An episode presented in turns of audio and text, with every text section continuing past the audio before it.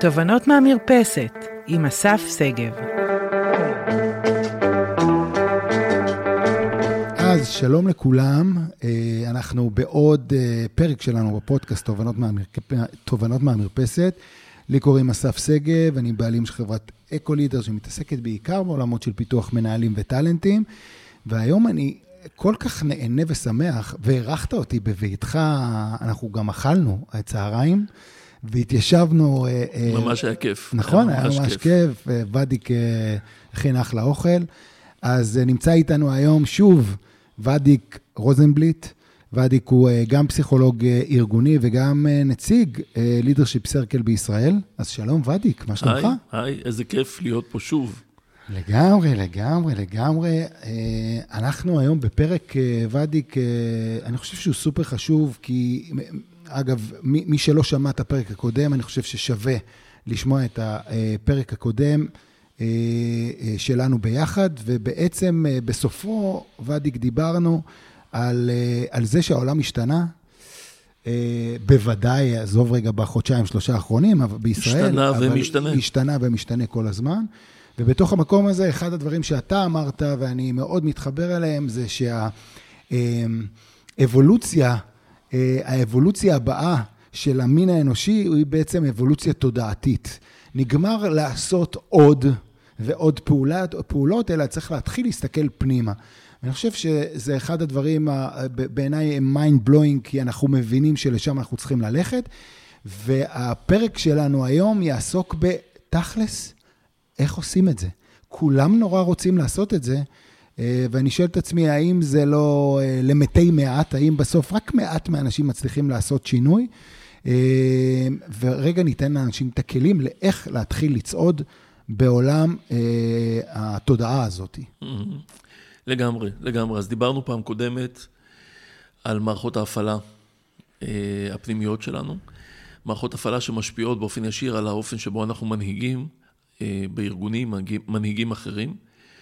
ובעצם הדבר החזק פה זה שבעצם אנחנו יכולים לשדרג את מערכת ההפעלה שלנו בעבודה מודעת, מכוונת אה, וממוקדת, אנחנו יכולים לפתח ולשדרג את מערכות ההפעלה שלנו.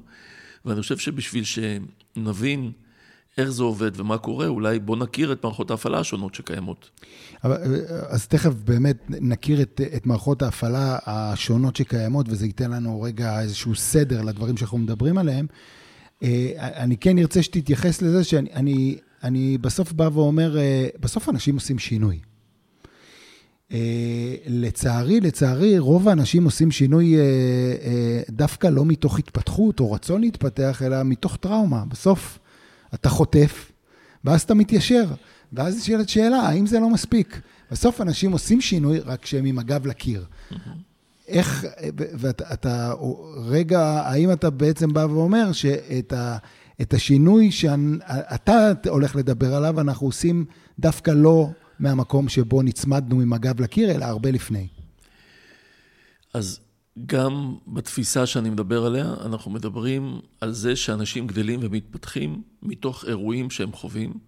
הם יכולים להיות אירועים מאוד מאוד מאתגרים, אבל השאלה מה אנחנו עושים עם האתגרים האלה ואיך אנחנו צומחים מתוך האתגרים האלה.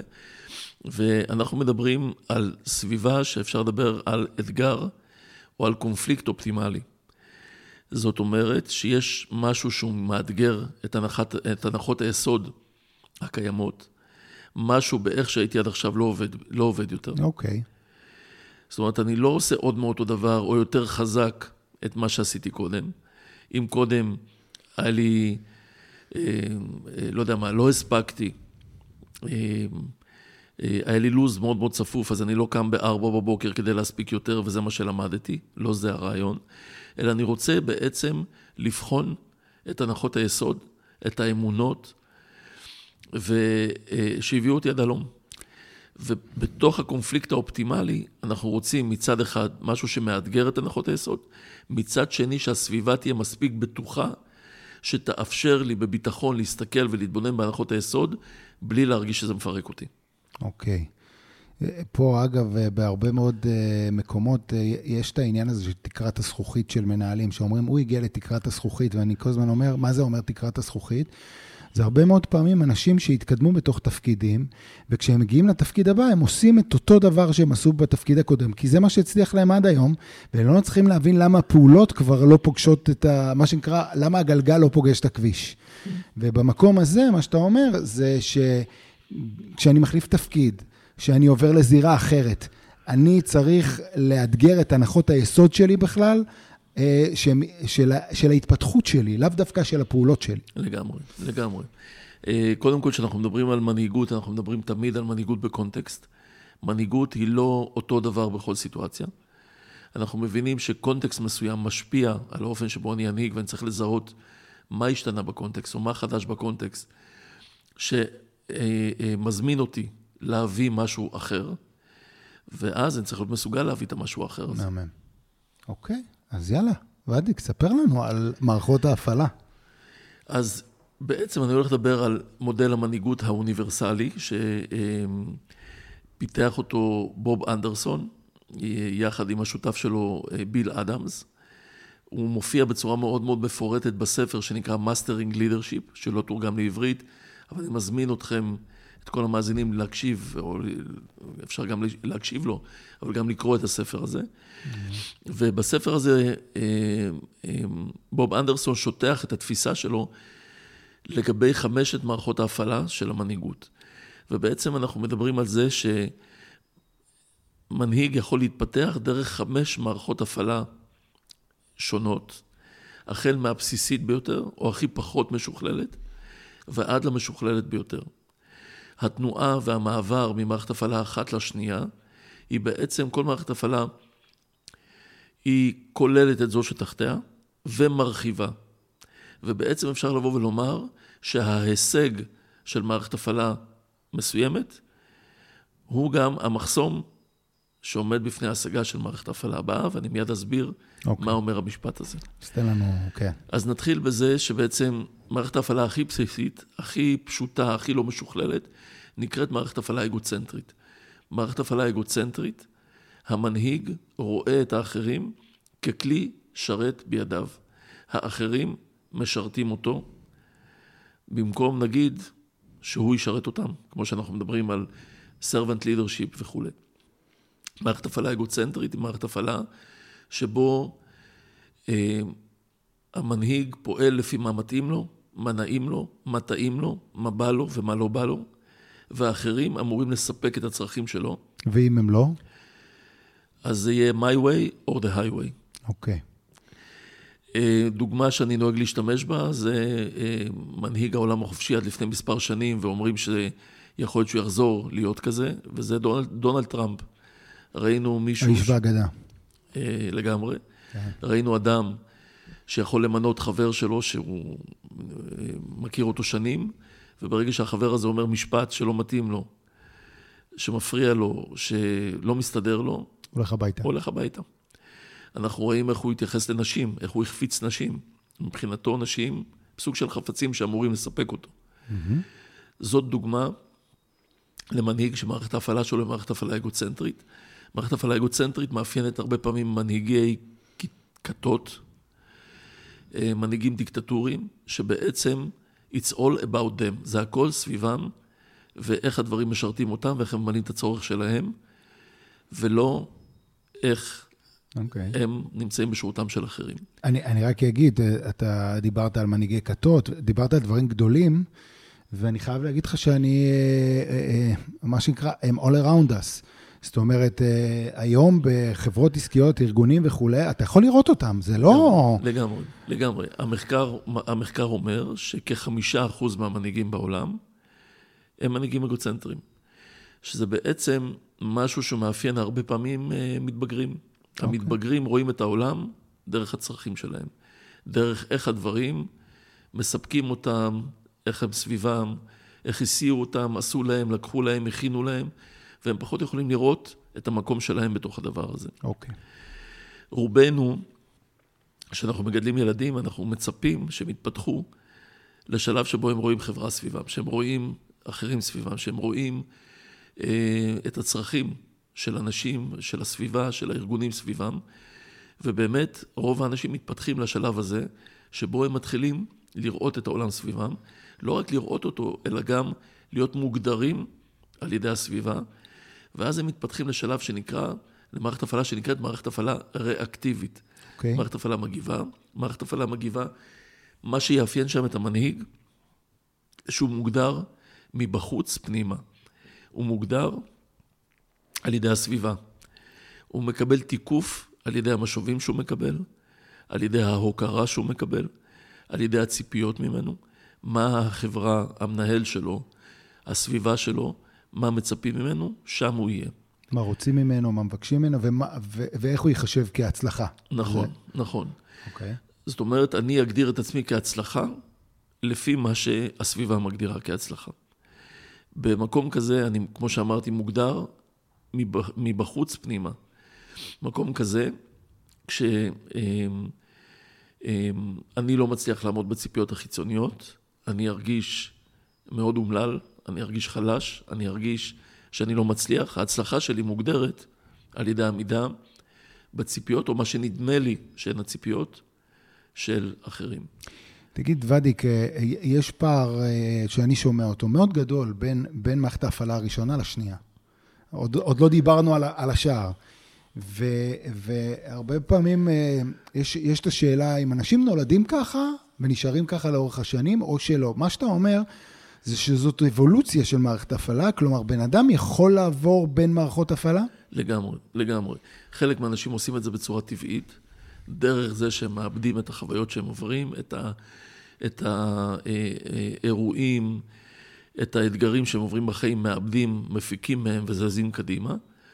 ויש אנשים שלא. Okay. אוקיי. יש אנשים שנשארים במקום כי אין להם את היכולת להבין, לאבד, להיות מודעים לעצמם ולעשות את הצעד הבא.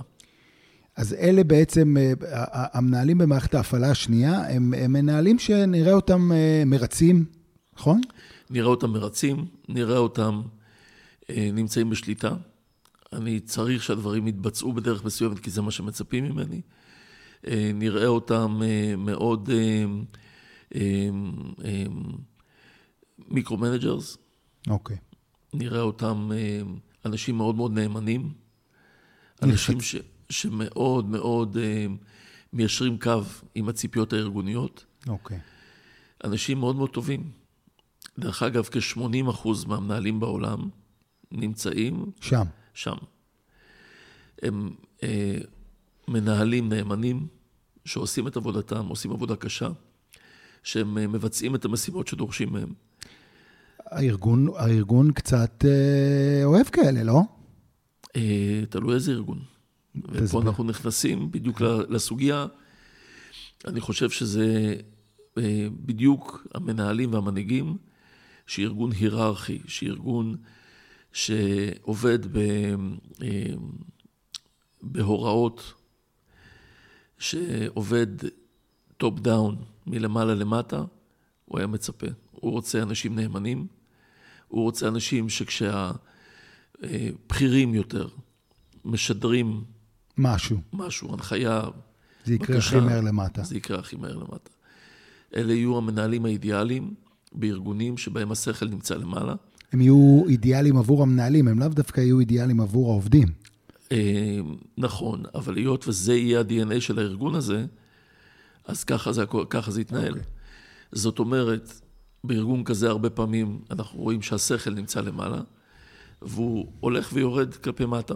אוקיי. Okay. ככל שאתה בתפקיד זוטר יותר, אתה הופך להיות יותר ויותר איש ביצוע, שאתה אמור למלא את ההוראות על הצד הטוב ביותר. Okay. 80 אחוז בעצם מהארגונים בעולם נמצאים במקום הזה. תהיה שאלה מעניינת, האם אלה הארגונים שמצליחים. והאם אלה המנהיגים שמצליחים בעולם ווקה. אבל בטח ובטח בעולם ברור, אה, מאוד אה, מוגדר, מאוד צפוי, ו... לא צריך אותם אחרת. נכון, נכון. והם אנשים טובים שעושים הכי טוב שהם יכולים. קצת, קצת אגב, אפרופו, אה, לא פוליטיקה, אבל תקופתנו, אה, שכל הזמן מדברים על מה קרה, מה קרה בעולם המודיעין, וחלק מהדבר הזה, גם פה נשאלת שאלה של מי, מי היו האנשים שנמצאים בפלואו. מרמת הראש למטה, ו, ונראה כאילו הם חלק מהסטטיסטיקה של ה-80 אחוז. מעלה פה נקודה שגורמת לי לקחת נשימה עמוקה, כי זאת אה, נקודה כואבת, וכנראה לא מקרי שאנחנו מדברים פה על צבא, שצבא הוא ארגון סופר היררכי, שיש ציפייה שככל שהדרג בכיר יותר הוא זה שיכתיב, והדרגים הנמוכים יותר אמורים לבצע. וחלק מהדברים שאנחנו שומעים שעולים כרגע, זה שגם כשהדרגים הנמוכים יותר שיקפו והעלו תמונה שונה ממה שהדרג הבכיר רצה או יכל לשמוע, אז המידע הזה נהדף. אני חושב שזה בדיוק דוגמה מצוינת למה מערכת הפעלה עושה לנו. כשאנחנו נמצאים במערכת הפעלה מסוימת, יש דברים שאנחנו פשוט לא נראה. יש דברים שאנחנו פשוט לא נוכל לקבל, לא נוכל לאבד אותם, גם כשהם מגיעים אה, מול העיניים שלנו. מערכת ההפעלה לא מאפשרת לנו להכיר. בעצם מה שאתה אומר זה שמערכת ההפעלה גורמת לנו להסתכל על מציאות בצורה, מה שנקרא, המציאות שלנו תוכתב לפי מערכת ההפעלה שלנו. לגמרי, לגמרי. וככל שמערכת ההפעלה שלנו מצומצמת יותר ופחות משוכללת, כך נראה גם את העולם. אוקיי. Okay. אז אם אנחנו חוזרים למערכת ההפעלה הריאקטיבית, מערכת הפעלה ריאקטיבית, מאפשרת לנו לראות את העולם בצורה מאוד מאוד, נקרא לזה, פשוטה. הדברים הם, הדברים הם מאוד, אה, נקרא לזה, אה, שחור לבן, דברים מאוד מאוד ברורים. אוקיי. Okay. השכל למעלה, הביצוע למטה וכולי. בדרך כלל, בדרך כלל, רוב האנשים הם, מתחילים לגבש לעצמם איזה שהן אמונות משל עצמם, ולא רק מיישרים קו עם האחרים ועם הסביבה, לאט לאט האמונות שלהם לגבי מה נכון ומה לא נכון מתפתחות. לאט לאט הם מפתחים לעצמם ערכים ואיזשהו סוג של אה, ייעוד או חזון פנימיים לגבי איך הם חושבים שהעולם עובד, איך הם חושבים שהם צריכים לעבוד בתוך העולם הזה. וזה המקום שבו נולדת מערכת הפעלה הקריאטיבית. מערכת הפעלה הקריאטיבית, מהמילה to create, היא מערכת הפעלה שהיא יוצרת מציאות. זאת אומרת, אם אמרנו שמערכת הפעלה ריאקטיבית, ריאקטיבית היא מגיבה, מגיבה למציאות, היא מיישרת קו עם המציאות, היא פועלת בתוך מציאות קיימת, מערכת הפעלה קריאטיבית היא מערכת הפעלה שמאפשרת לנו ליצור מציאות חדשה. אני מנחה את עצמי מבפנים החוצה, בשונה ממערכת הפעלה הריאקטיבית, ששם אני מופעל מבחוץ פנימה, אז אני פועל מבפנים החוצה. מה שמנחה אותי זה החזון, האמונות שלי, הערכים שלי. זה לא שלא אכפת לי מהסביבה, אבל אני מפלטר את הציפיות של הסביבה ממני דרך המערכת הערכית שלי. אה, אה, אה, כשאמרת, הסכמתי איתך שאמרת, אני עובד במערכת ההפעלה הקריאיטיבית, דרך, אה, דרך, דרך החזון שלי. אבל כשאמרת אה, גם דרך האמונות שלי, אמרתי, אמרתי לעצמי שלכל בן אדם יש אמונות, אה, אני מניח, גם קריאיטיביות וגם ריאקטיביות. Mm-hmm. זאת אומרת, זה, זה אנשים עם מערכת הפעלה קריאיטיבית, הם, הם, אני מניח שהם גם אנשים שיש להם גם וגם, יש להם גם אמונות כאלה וגם אמונות כאלה. מה שונה בהם? שבעצם הם, ב... אפשר להגדיר אותם, הם במערכת הפעלה קריאטיבית. אה, קודם כל, זה לא שחור לבן. לכל אחד, אני מתאר את זה כאילו כל דבר הוא, אה, כל מערכת הפעלה היא מערכת הפעלה לא. נפרדת, היא לא, זה לא שחור לבן, לכולנו יש חלקים מכל מערכות ההפעלה. כל מערכת הפעלה כוללת את זאת שמתחתיה, אוקיי. ומרחיבה אותה. זאת אומרת, כן, יכולות להיות לי אמונות ריאקטיביות, אבל בעצם אני גם מפתח לעצמי איזשהן אמונות שבעצם מובילות אותי קדימה בעולם. Okay. אוקיי. שהן לא רק משמרות אותי, שהן לא רק משמרות את המצב של, הנוכחי שלי, אלא הן בעצם יוצרות לי איזשהו מנוע או איזשהו כוכב צפון okay. אוקיי. שמתחיל להניע אותי. אני מפתח לעצמי כוכב צפון שאני מתחיל לנוע לאורו. וזה מה שקורה במערכת הפעלה קריאטיבית. אוקיי, okay, אז, אז החידוד שאמרת אותו בהתחלה, אה, אה, והוא מאוד נכון פה, זה זה שאני במערכת הפעלה אה, קריאטיבית, זה אומר שיש לי גם ריאקטיבי, גם אה, אגוצנטרי. אגוצנטרי, אבל הדומיננטי שלי, הוא יהיה רגע ל- לראות את הדברים מהמקום הקריאיטיבי. נכון, אוקיי. נכון. לפתח בעצמי איזושהי אמונה, איזשהו חזון שמנחה אותי ומושך אותי קדימה, איזושהי תשוקה שאני פועל לאורה. ולכן, אם במערכת ההפעלה הריאקטיבית המנוע הוא חרדה, אני רוצה לברוח ממשהו שמטריד אותי, שקשה לי. אני רוצה להימנע ממנו, אני רוצה להימלט ממנו, אני רוצה לפעול בצורה שתרגיע את החרדות שלי. כן. מערכת הפעלה קריאטיבית, אני מונע מתשוקה ומאהבה. המנוע של מערכת הפעלה קריאטיבית הוא תשוקה ואהבה. שמניע אותי קדימה, שמניע אותי אל עבר כוכב הצפון שלי, ולא לברוח מהחרדות. אני חייב לשאול אותך, ואדיק, אתה יודע, אנחנו פה אה, בפודקאסט של אה, מנהלים ו- ו- ועולם עסקי, מאיפה הבאת תשוקה ואהבה פתאום? מה, מה, זה, זה אגב חדש לכולם, לדעתי, בכלל בעולם העסקי ובעולם הניהול, אז תגיד לי עוד כמה מילים על הסיפור הזה של תשוקה ואהבה. אני מאמין ומנחש שחלומו של כל מנהל ומנהיג שמקשיב לנו עכשיו, זה שכל העובדים שלו יגיעו לעבודה מתוך תשוקה ומתוך אהבה למה שהם עושים ולמה שהארגון מזמין אותם לעשות, או למה שהמנהל שלהם מזמין אותם לעשות. ואני בטוח שזאת גם המשאלה של כל אחד מהמנהלים שמדבר איתנו, לקום בבוקר ולעשות דברים מתוך תשוקה ואהבה. זאת אומרת, המנוע הזה של תשוקה ואהבה, זה המנוע הכי עוצמתי שיש. איך אומרים, תאהב את מה שאתה עושה, או את, את העבודה שלך, ולא תצטרך לעבוד יום אחד בימי חייך. נכון.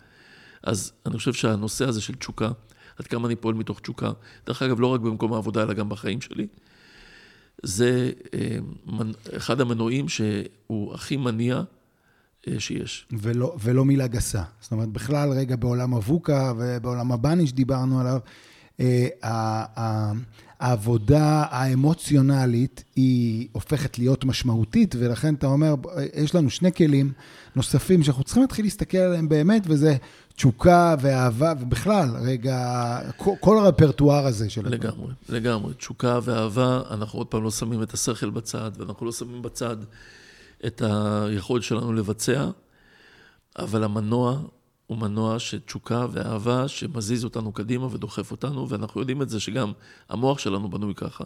ההחלטות הרציונליות הן החלטות נחמדות, אבל מה שמזיז אותנו קדימה זה בסוף הרגש שלנו. ובסוף השכל מסביר למה עשינו את מה שעשינו. אוקיי. ודרך כלל בדיעבד. ולא לפני.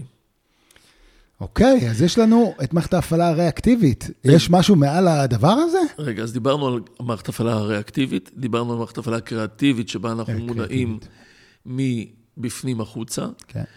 ואנחנו מגיעים למערכת הפעלה 4, שהיא מערכת הפעלה אה, אינטגרלית.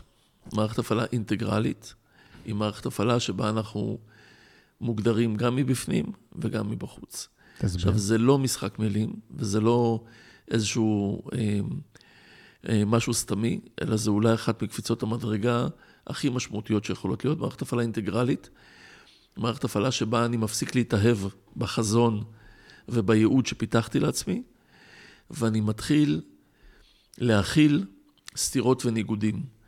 מערכת ההפעלה הזאת מוגדרת כסוג של ecosystem פנימי, שבו יש מקום לדיאלקטיקה, יש מקום לשיח בין סתירות וניגודים בתוכי ובין סתירות וניגודים בעולם. זאת אומרת, אם אחד הערכים שמובילים אותי זה לדוגמה אכפתיות לאנשים, אז מערכת ההפעלה האינטגרלית, אני יכול להכיל או אני יכול להבין את זה שברג... שיהיו מצבים שבהם אני אהיה מאוד לא רגיש, שבהם אני אסתכל רק על עצמי, וזה מה שיעניין אותי באותו רגע. ואני מצליח להכיל את הסתירה ואת, את הסתירה ואת הניגוד הזה בתוך עצמי. בעצם אמ, רוברט קיגן, שמדבר על התפתחות של מבוגרים, אומר שבשלב הזה דוקטור ג'קל פוגש את מיסטר הייד. זה הרגע שבו אנחנו מתחילים לשלב בתוכנו את הסתירות ואת הניגודים, והסינרגיה הזאת שנוצרת מזה שאני לא הולך רק עם חזון אחד, אלא יכול להכיל, אמ, איך נקרא לזה, יכול להכיל אה, היבטים שונים וחזונות שונים שיש סביבי, וזה הופך להיות העוצמה של מערכת ההפעלה הזאת. כשאני מפתח את מערכת ההפעלה הזאת, אני הופך להיות, מה שבאנגלית קוראים לזה System Navigator. אני הופך להיות נווט בין מערכות. אני יכול להכיל את זה. איך, איך, זה, איך זה נראה בשטח? ת, תן לי רגע דוגמה למנהל כזה. מה אם אני אראה, אני אוכל להגיד, וואלה, זה, הוא, הוא, הוא במערכת הפעלה אינטגרלית. בוא ניקח את זה רגע אה, לחיים ה... סבבה. נקרא לזה החל... אישי. החיים האישיים. שזאת מערכת ההפעלה שלי, אני יכול להבין שזה שמישהו חושב שונה ממני, וזה שיש למישהו מערכת ערכים, או שהוא במפלגה שונה ממה שאני מאמין בה, אני לא צריך למחוק אותו ואני לא צריך לחסל אותו, אלא אני יכול לחיות עם זה. שיש לו תפיסות מנוגדות, דעות מנוגדות, וזה שהוא אוהד קבוצת כדורגל אחרת, או זה שהוא נמצא, כמו שאמרתי, במפלגה אחרת, או עובד בארגון אחר, אני יכול לחיות עם זה, להכיל את זה, לנווט בתוך זה וגם לצמוח מתוך הדבר הזה. זאת אומרת, אני יכול גם, אם, אם במערכת ההפעלה הקריאיטיבית, אני גם uh, בסוג של יכול להסתכל על זה, להכיל את זה וכולי, גם בקריאיטיבי, פה אני יכול גם, uh, אני, אני שואל, יכול להיות שאני טועה, אבל גם להשתנות בתוך זה. קודם כל, במערכת הפעלה קריאטיבית, אני הולך עם החזון שלי. החזון שלי זה החזון שאני מאמין בו ואני רותם אליו okay. אוקיי. אנשים אחרים. וזה משהו שאני הולך איתו ואני מאמין בו. החזון האישי שלי, החזון של הארגון שלי, זה הדבר שאני מלקט סביבו את הארגון ואת האנשים בתוכו. מערכת הפעלה אינטגרלית, אנחנו יכולים לדבר על מושגים כמו קורפטישן. שמעת פעם על מושג כזה קורפטישן? לא, מה זה? קורפטישן זה מצב שבו אני אה, משתף פעולה עם ארגון מתחרה. Mm. אני יכול לדבר על אה, אה, מנכ"ל שליוויתי אותו, ושהוא אמר לי שהוא עושה כנס, והוא מזמין ארגונים מתחרים להציג את המוצרים שלהם. אמרתי לו, הכל בסדר איתך? אתה בטוח שאתה עושה את זה? הוא אמר לי, כן. אמרתי לו, מה זאת אומרת? הוא אומר לי, אני רוצה לקדם את טובתו של הלקוח. מה שחשוב לי זה טובתו של הלקוח, ולכן אני רוצה לתת ללקוח כמה שיותר פתרונות, וכשאני עורך כנס, אני רוצה להזמין גם ארגונים מתחרים שיש להם מוצרים שאין לי, כדי לאפשר ללקוח לבחור את המוצרים שמתאימים לו. ואמרתי לו, רגע, אבל אתה דופק את עצמך. הוא אומר לי, ממש לא. אני יוצר אוטוסטרדה רחבה, שבו אנחנו מספקים ללקוח את כל מה שהוא רוצה. כלומר, זה היכולת שלי לצאת מתוך, באמת, מתוך החזון והייעוד, עכשיו הוא נשמע קטן, בסדר?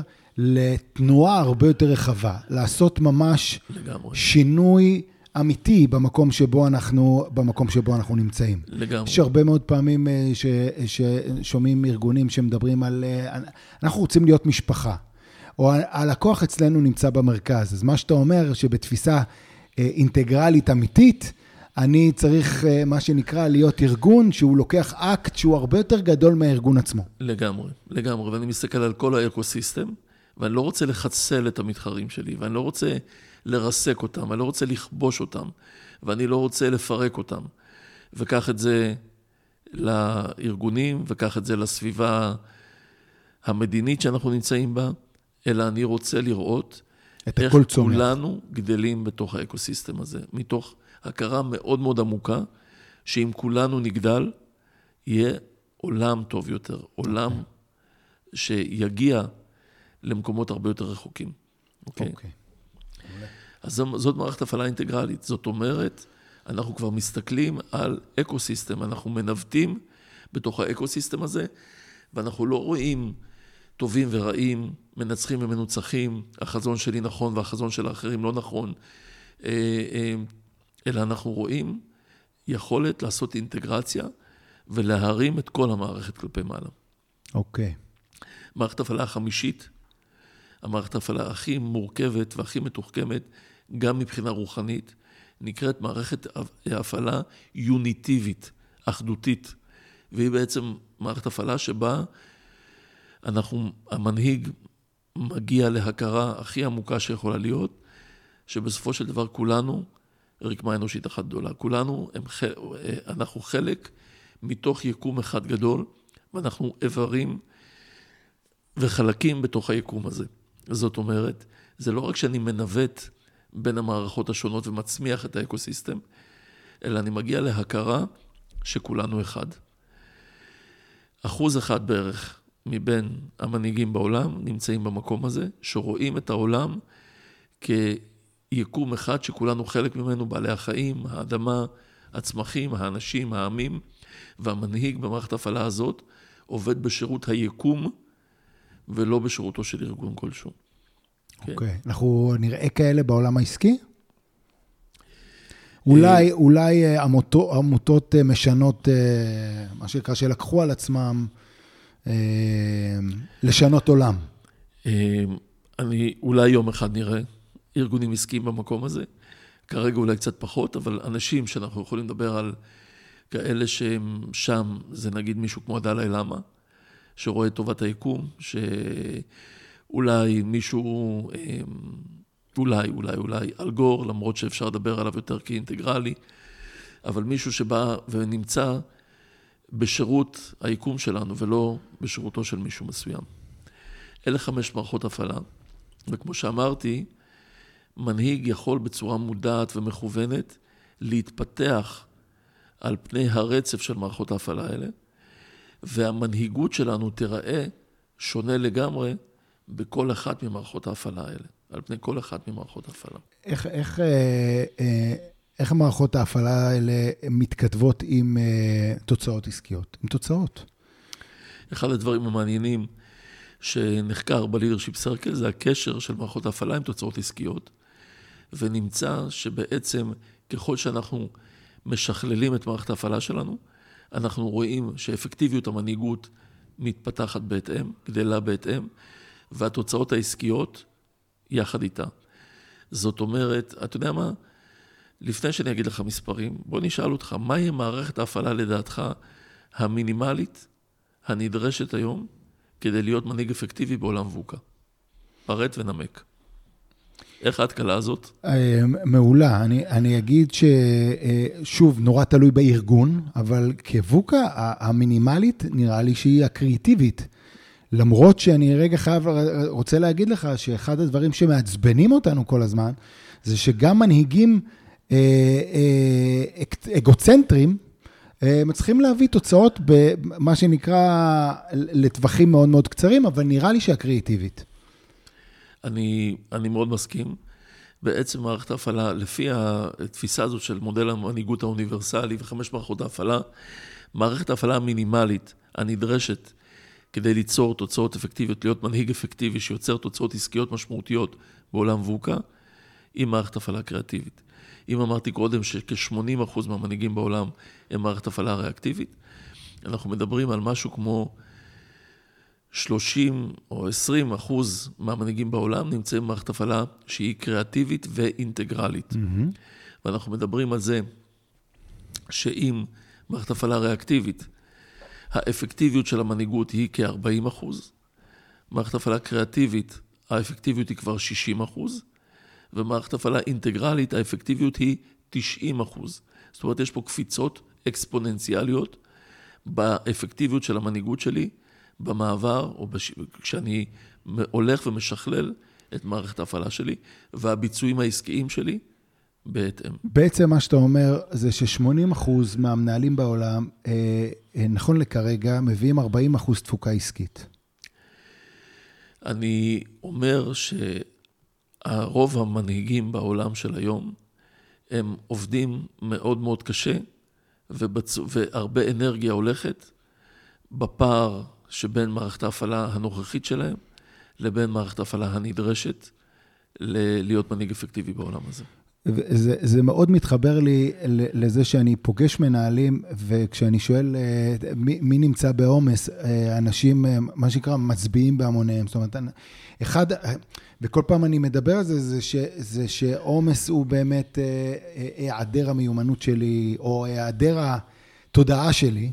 המתאימה אל מול האתגר, ו, ובמקום הזה מה שאתה אומר זה שלתוצאות הרבה פעמים אנחנו מגיעים, רק אנחנו מגיעים עם שחיקה מאוד גדולה, כי אנחנו עובדים מאוד קשה, ומהצד השני, יכול מאוד להיות שכל התפיסה שלנו בעולם, בעולם הניהול העסקי היא כזאת שאנחנו מתקננים מנהלים, עובדים וכולי, לפי תודעה ריאקטיבית, כי זה מה שיש לנו בערך ב-80% מהמקרים, ולכן אנחנו, כדי להביא תוצאות מסוימים, צריכים הרבה יותר כוח אדם ממה שיכולנו, אם היינו מטפלים במערכות ההפעלה. לגמרי, לגמרי. ואני חושב שברגע שאנחנו פועלים בעולם שמזמן לנו אתגרים כל כך מורכבים, כשמערכת ההפעלה שלנו לא מספיק משוכללת, אנחנו כל הזמן נרגיש שאנחנו שוחים ובולים מים. אנחנו כל הזמן נרגיש שאנחנו באי ספיקה, כי בעצם התחושה הזאת של האי ספיקה והלחץ, ו- ומה שאתה תיארת שכולם מצביעים בהמוניהם, זו דרך טובה להסתכל על התחושה הזאת, כי על זה שהעולם מזמין אותנו להתפתח. העולם מזמין אותנו לפתח את התודעה שלנו. כשאנחנו מרגישים את הלחץ, את אי הספיקה, את התחושה של, רגע, מה עוד רוצים מאיתנו? כמה עוד אפשר? זה בעצם הדרך של העולם לומר לנו, שהגיע הזמן שנפתח את התודעה שלנו, כי אפשר לעבוד ולהנהיג מתודעה אחרת, ממערכת הפעלה אחרת, ולא רק להצליח, אלא גם להרגיש יותר טוב. אבל, אבל אתה יודע, אני רוצה רגע, קודם כל אני מסכים לגמרי, אני רוצה לשאול אותך, אני היום מנהל בארגון. אוקיי, שמעתי, אה, אה, אני מבין שאני היום אה, בורח, או אני מבין היום שאני רוצה להיות בשליטה, שאני ריאקטיבי. אני נורא רוצה להגיע בסוף למערכת ההפעלה הקריאיטיבית. אחד הדברים שאמרת זה שבעולם, בעולם של היררכיה, it's good enough to be reactive. זאת אומרת, זה ממש בסדר. יותר מזה, הארגון מבקש ממך הרבה מאוד פעמים, תהיה ריאקטיבי. פה יש התנגשות. זאת אומרת, אה, הארגון תמיד זז אה, כמה צעדים אחרי האדם, ואיך אני הופך לי, איך, אוקיי, אני רוצה לעשות את זה, אני מניח שיש פה הרבה מאוד אנשים שמאזינים, אני רוצה, אבל לא בטוח שהמבנה הארגוני אה, מאפשר לי לעשות את הדבר הזה. לכן אני, אני רוצה רגע שתנסה להתייחס למה אני עושה היום כמנהל, כדי להתחיל ולשדרג את מערכת ההפעלה שלי, למרות שיכול מאוד להיות שזה לא מתכתב עם איזה צורך עמוק של הארגון, ואנחנו, ברור לנו שארגונים צריכים לעשות shifting מאוד מאוד גדול במבנים שלהם, אבל איך עושים את זה? אה, אז קודם כל אני רוצה לבוא ולהגיד שהרבה ארגונים היום מתחילים לדבר... אין ספק. על שפה אג'ילית. מתחילים לדבר על זה שהם צריכים להיות יותר אג'ילים. זריזים, גמישים, משתנים, מתאימים את עצמם לסביבה המשתנה. הרבה מאוד ארגונים חושבים שהשינוי הזה הוא שינוי שעיקרו שינוי מבני. שאם הם ישנו מבנה ותהליכי עבודה בלי לשנות את ה mindset, בלי לשנות את מערכת ההפעלה של המנהיגים, זה, זה יעבוד. ושוב ושוב ושוב, אני רואה ארגונים שמשקיעים, חלקם, אני מרגיש, מכיר ארגון ספציפי, שהשקיע מיליונים בתהליכי ייעוץ אג'יליים, שחברות הייעוץ, מקינזי ודומיו, הכי מובילות בעולם, באו והניחו לפתחו ספרים לגבי שינוי תהליכי עבודה, איך הארגון הזה צריך להתפתח ולהשתנות אחרת.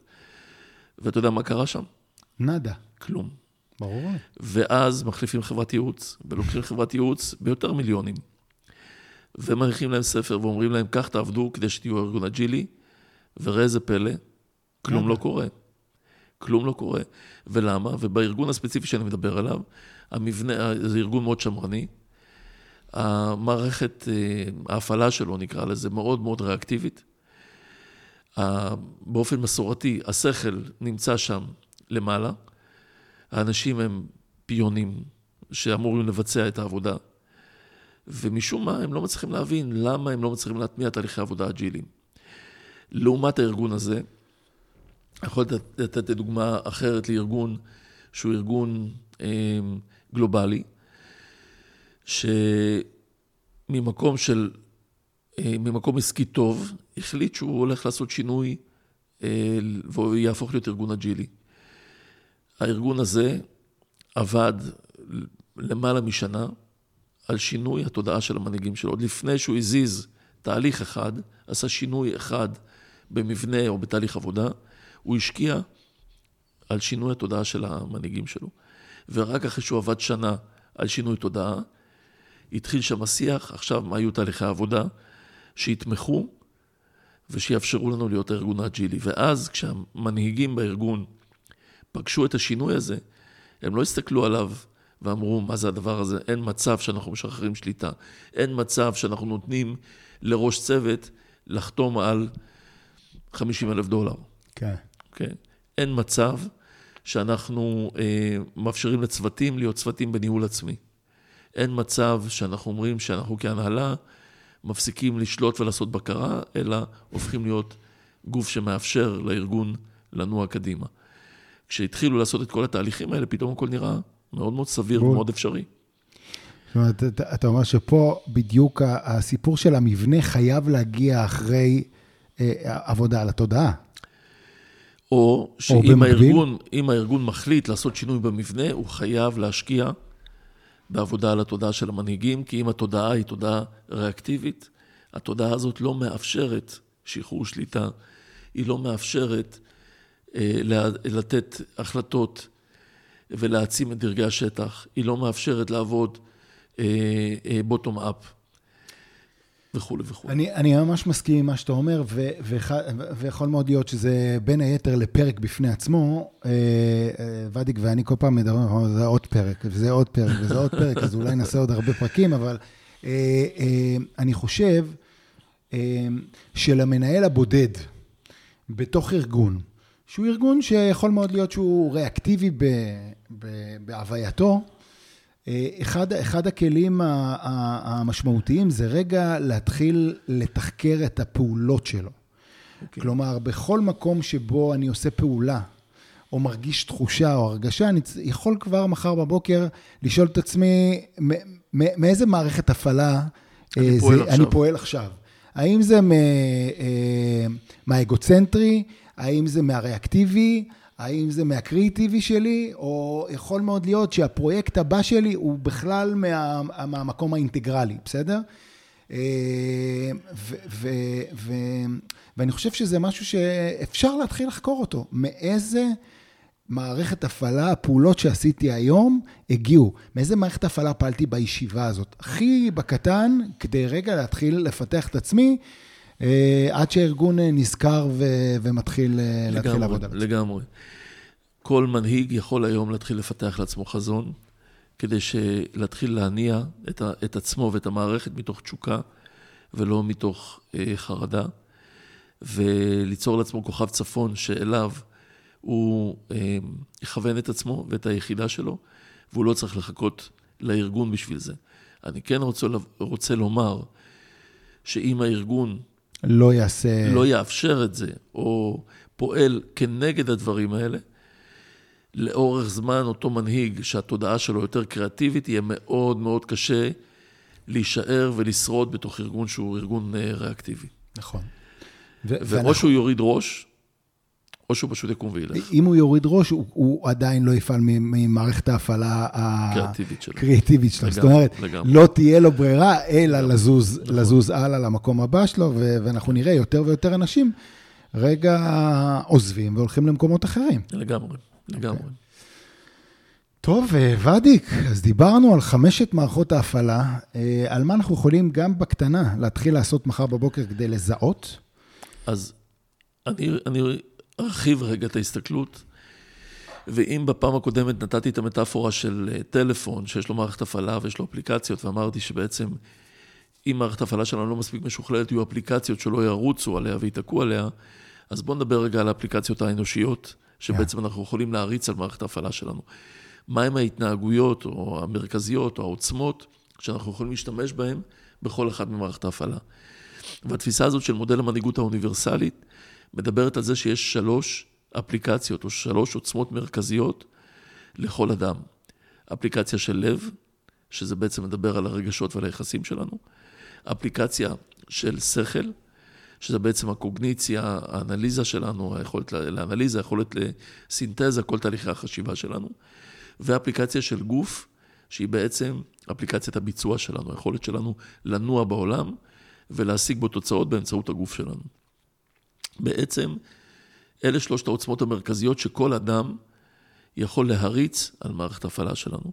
ואני רוצה רגע להגיד איך האפליקציות האלה יבואו לידי ביטוי על מערכות ההפעלה השונות, במיוחד על, על, על המעבר המרכזי בין מערכת ההפעלה הריאקטיבית למערכת ההפעלה הקריאטיבית, שזה בעצם המעבר הקריטי, אם אמרנו שמערכת ההפעלה הקריאטיבית היא המינימלית שנדרשת לעולם ווקה, אז בואו בוא נבין רגע איך ההתנהגויות, סלש האפליקציות האלה, ייראו במערכת ההפעלה הריאקטיבית, ואיך הם יראו במערכת ההפעלה הקריאטיבית. אוקיי. Okay. איך יראו ארבעת התנועות המרכזיות האלה בשתי מערכות ההפעלה? כן, כן. אז אנחנו מדברים, אנחנו מדברים בעצם על, בואו נתחיל עם הלב, אוקיי? הלב בעצם היא מערכת ההפעלה, אה, או האפליקציה שמדברת על הרגשות שלנו ועל היחסים שלנו. כשאנחנו מריצים במרכאות לב על מערכת ההפעלה הריאקטיבית שלנו, אנחנו מקבלים צייתנות ואנחנו מקבלים אישור קו. בן אדם שמה שמניע אותו במערכת ההפעלה הריאקטיבית זה, אמרנו שזה מניע אותו מבחוץ, פנימה. פנימה. הוא מחפש שיאהבו אותו. הוא מחפש שיעריכו אותו. ולכן הוא יהיה, הוא יהיה מוכן לעשות הכל כדי לקבל את האהבה הזאת. כחלק מזה, הוא יוותר על הקול שלו, הוא יוותר על הדעות הייחודיות, הייחודיות שלו, כדי ליישר קו עם הסביבה. כלומר, אלה שיצאו עכשיו מישיבה ואמרו, איך לא אמרתי עוד פעם את מה שרציתי להגיד? וישבתי בישיבה ואמרו משהו, ואמרתי, אוקיי, אוקיי, נשמע לי בסדר, אה, נלך על זה, אבל הוא רצה להגיד משהו אחר לחלוטין, וכל פעם נזכר בזה רק כשהוא יצא החוצה, כנראה יש שם משהו במערכת ההפעלה, לב, במערכת ההפעלה הריאקטיבי, שהוא... לגמרי, לגמרי, שהוא, שהוא מרצה. שהוא מרצה ושהוא מוותר על הקול שלו. ובעצם אלה אנשים שימנעו מקונפליקטים, הם אנשים שירצו אחרים. ובצורה כזאת ישטיחו את מערכות היחסים ביניהם. מעולה. שלהם. כשאנחנו מדברים על לב במערכת ההפעלה הקריאטיבית, אנחנו מדברים על היכולת לגעת בנקודות המורכבות, להגיד את הקול שלי גם כשאחרים חושבים אחרת, לטפל בקונפליקטים ולטפל במתחים מבלי להיבהל ובצורה בונה שאני מבין שבעצם הם מעשירים והופכים את מערכות היחסים שלי למורכבות ולעמוקות יותר. זאת יכולת שיכולה להיות לי רק במערכת הפעלה קריאטיבית, ולא במערכת הפעלה ריאקטיבית. זאת אומרת, אני אראה את אותו בן אדם במערכת הפעלה קריאטיבית, כן, אומרת שלא. בלי להיבהל. בלי להיבהל. ובלי לחשוב שזה יפרק את מערכת היחסים, ומחר יפטרו אותו. מעולה. כשאנחנו מריצים שכל על מערכת הפעלה ריאקטיבית, אנחנו נקבל אדם שעסוק בלהיות הכי חכם והכי צודק. בחדר. בחדר, שצריך לנצח בכל ויכוח, שצריך להגיד את המילה האחרונה, שצריך להראות לכולם כמה הוא חכם, ולא רק סתם כמה הוא חכם, אלא כמה הוא גם חכם יותר מכולם. Mm-hmm. מה יקרה? מה לדעתך? איך תרגיש עם מישהו כזה בחדר? אני כמובן אה, אחד מהשתיים, או שאני אקום ואלך, אה, או שאני אגיד לעצמי שימשיך לדבר לעצמו בגדול. לגמרי. אז כך קורה שבן אדם שהשכל הוא מאוד מאוד חשוב לו, גורם לזה שאנשים יתרחקו ממנו, ובעצם בצורה כזאת הוא פוגע בשכל שלו, כי הוא לא נכנס לאינטראקציה, הוא לא מלמד, הוא לא לומד. הוא לא מצליח לרתום דרך הדבר הזה. הוא לא מצליח לרתום, הוא לא מצליח להעשיר את השכל שלו, הוא נשאר לבד, הוא והחוכמה שלו. אוקיי. Okay. מערכת הפעלה קריאטיבית, השכל שלי הופך להיות למנוע של למידה, של ללמוד וללמד. אני לומד מהסביבה, ואני מלמד, אני לא רק עוקץ את האחרים כמה אני חכם, אלא אני גם מלמד וחולק את הידע שלי. מעולה. ואני גם לומד מאחרים ואני מתפתח, וכך השכל שלי גדל במקום לקטון. ש... אה, פעם, פעם אה, הגדיר את זה אחד המנכ"לים שדיברתי איתו, לא זוכר את שמו, שדיבר על שמנמני ידע.